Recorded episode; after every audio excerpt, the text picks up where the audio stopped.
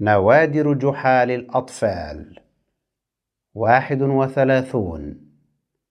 جحا المجنون التقى جحا يوما مع صديق له في أثناء تجواله في سوق البلدة.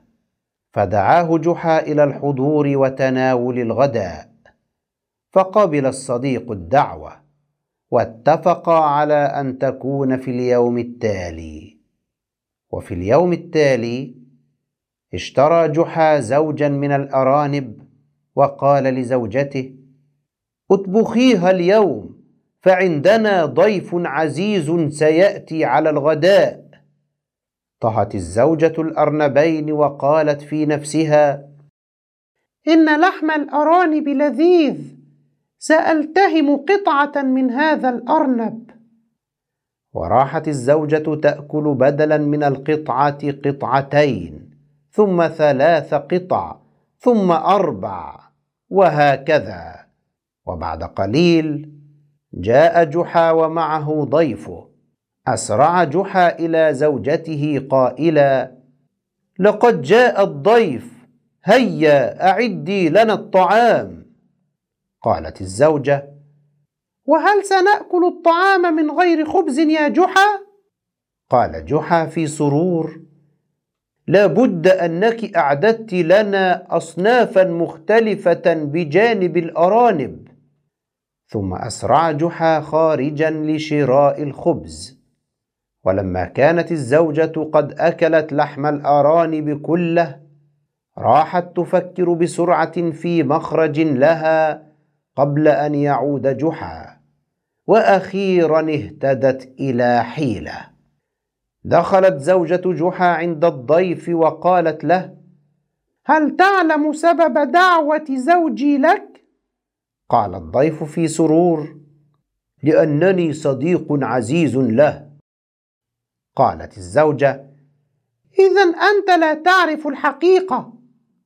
قال الضيف في دهشة وأي حقيقة تقصدين؟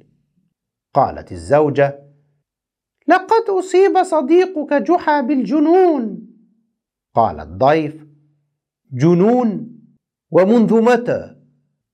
أخذت الزوجة تتظاهر بالبكاء قائلة لقد أصيب بالجنون منذ فترة وقد وصف له الأطباء أن يأكل أذني إنسان.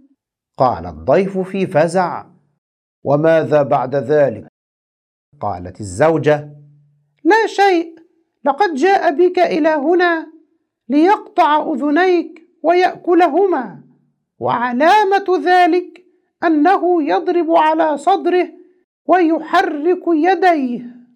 فلما هم الضيف بالخروج ليهرب من جحا إذا بجحا يعود قائلا لضيفه لقد تأخرت عنك سأعد لك الطعام حالا.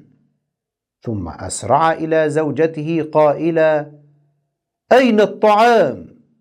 قالت الزوجة إنك لما خرجت قام الضيف وأخذ الأرنبين ووضعهما في منديله وأخفاهما بين ملابسه.